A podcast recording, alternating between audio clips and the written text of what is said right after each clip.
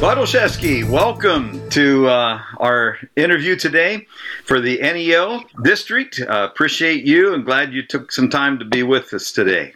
I'm sorry, I thought this was CNN. I'm sorry.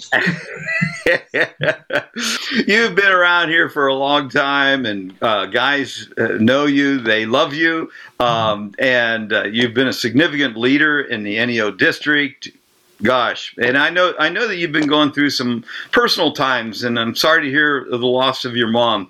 Uh, when was that and how how's that affected you and your wife anne right.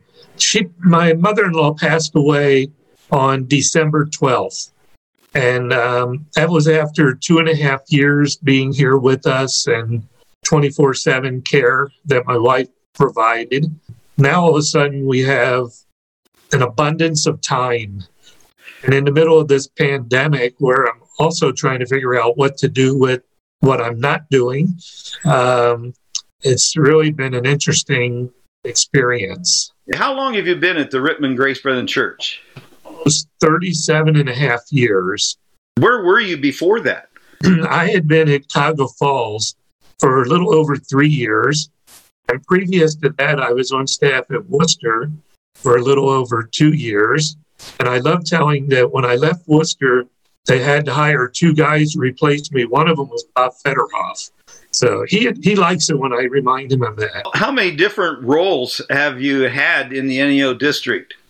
Yeah, it's interesting. I wasn't even in the ministry for a year when Bob Combs came and told me that I just got elected to the chairman of the district youth committee. I didn't even know I was up for it. And um, and then I also was running the youth teen camp. So both of those went for maybe about 25 years. Uh, after that, I did uh, a lot of things with the pastors. I was on several different committees, a lot of administrative work. Um, so I tried to stay involved because at one time I was on um, the Fellowship Council, and I spent 25 years on CE National Board as the Secretary Treasurer, and then I spent 29 years as uh, Treasurer of the uh, National Ministerium, which is now called Inspire. And so um, all those at one time were together and overlapped a lot. Oh my, that's a lot. And, and, I know you're involved in your local community. I know you've done soccer or some other things you've done there in your local community of Rittman. Well, I coach soccer, but I also, uh, for about 25 years, have chaired the chemical abuse program. And through that, started another coalition in town, uh, community thing. I don't chair that, but I'm a significant member. And uh, so I do a lot with that. I oversee the uh, local ministerium in town, and uh, that also includes I I lead city council meetings every two weeks. Uh, I do the prayer, or I arrange for somebody to do that. So there's those kinds of things, other stuff too. So yeah, when I came here, I knew small town, six thousand people, and I knew that they everybody would know if I'm involved or if I'm not involved. You know, small towns can also have the image of you're not us, but that doesn't bother me um, I just told them that no, I'm I'm in charge here, and so uh, I'm taking over, and that's fine. Well, that's contributed, I think, greatly to your ministry there in Rittman, and I really appreciate that because uh, um, a lot of guys that we're assessing for church planting, they haven't connected with things in the community. They've all does, just done things with the internal in the church. So it's good to hear you're getting out and about.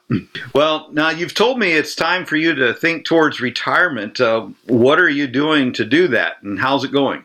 Yeah, I informed our congregation about six weeks ago that I will finish on July 31st.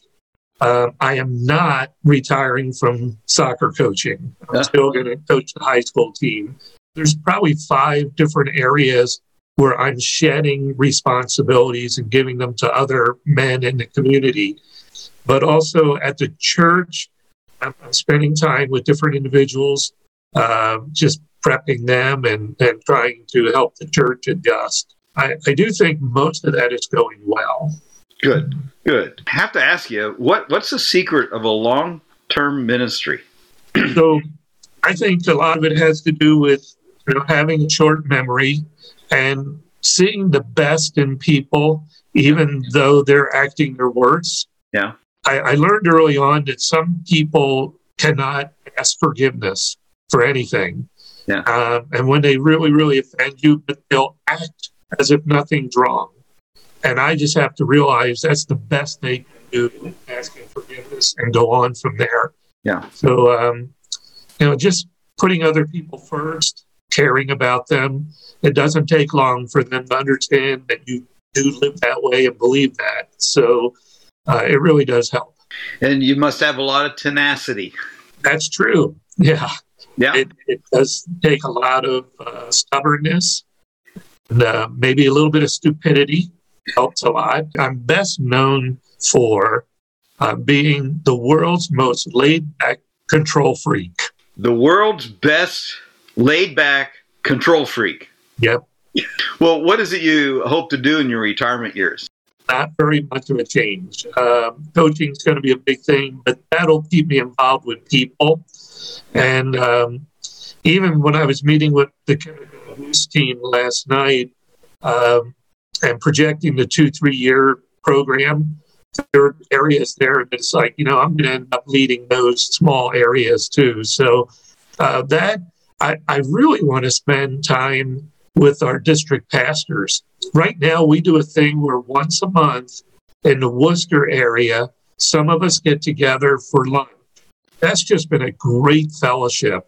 Yeah. It used to be at McDonald's. Hopefully, someday we can go back there. But right now, we're meeting at the Wooster Grace Church.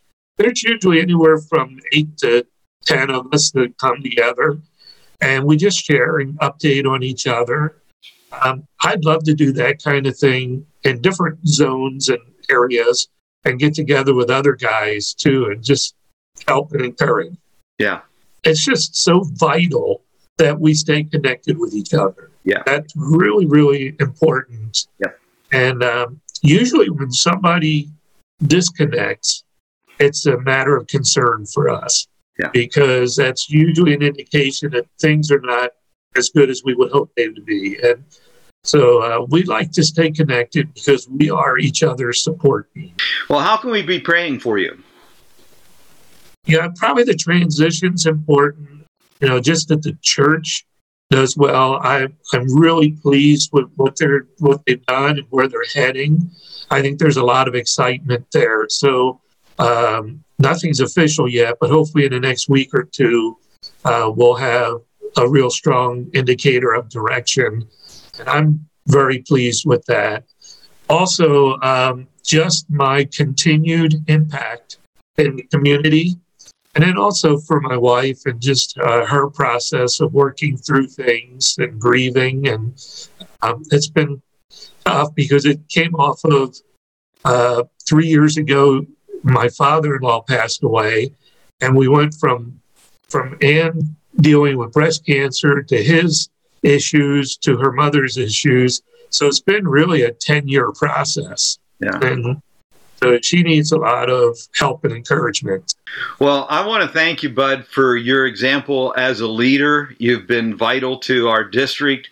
I want to thank you for your faithfulness to your church, but also to your district, your family. Um, uh, you've done a lot of things right, and you've set for us a good example. Uh, thank you for your goodness. I, I appreciate someone who can overlook the faults of others, who can forgive. I like your what you said about having a short memory. It, it frees us up to be good and uh, appreciate your service. I know that a lot of times you were doing things behind the scenes and you were making things happen. So I want to say thank you. And, um, you know, if we were in a meeting, there would be a huge applause right now.